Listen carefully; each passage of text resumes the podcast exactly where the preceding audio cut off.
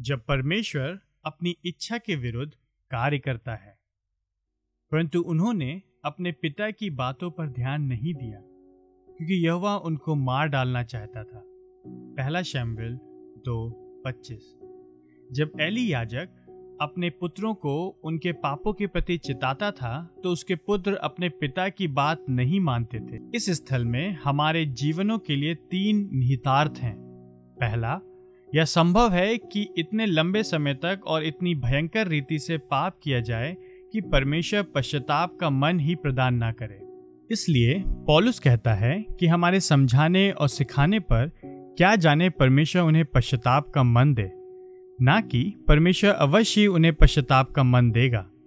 दूसरा तिमिथुस दो पच्चीस, पाप भरे जीवन में ऐसा समय आता है जब अति विलंब हो चुका होता है। जैसे कि इब्रानियों बारह सात में ऐसाव के लिए कहा गया है।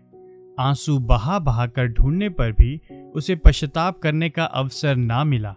वह त्याग दिया गया था, वह पश्चाताप नहीं कर सका।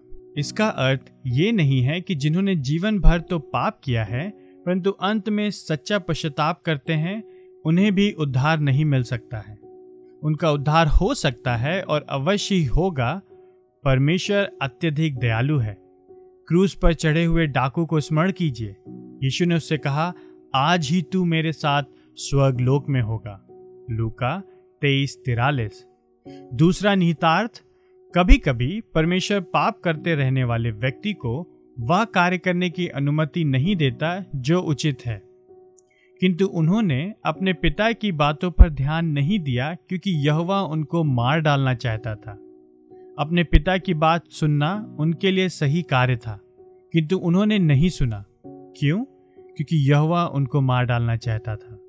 वे इसलिए अपने पिता की बात नहीं सुन रहे थे, क्योंकि परमेश्वर के पास उनके लिए अन्य उद्देश्य थे, और उसने उन्हें पाप करने तथा मरने के लिए छोड़ दिया था। यह दिखाता है कि ऐसे समय भी आते हैं, जब परमेश्वर की अज्ञाप्तिक परक इच्छा परमेश्वर की आज्ञा की प्रकट इच्छा से भिन्न होती है।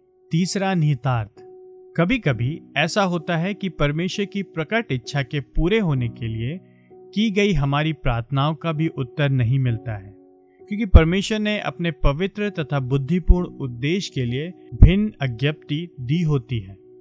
मैं सोचता हूँ कि एली ने अपने पुत्रों के परिवर्तन के लिए प्रार्थना की होगी और उसे उसी प्रकार से प्रार्थना करनी भी चाहिए थी।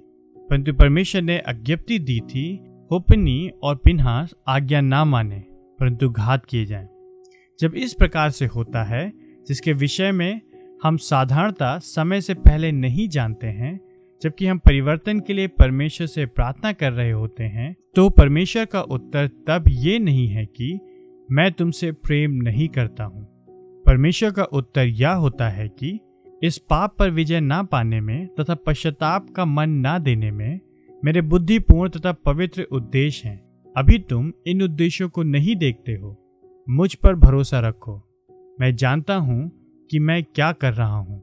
मैं तुमसे प्रेम करता हूँ।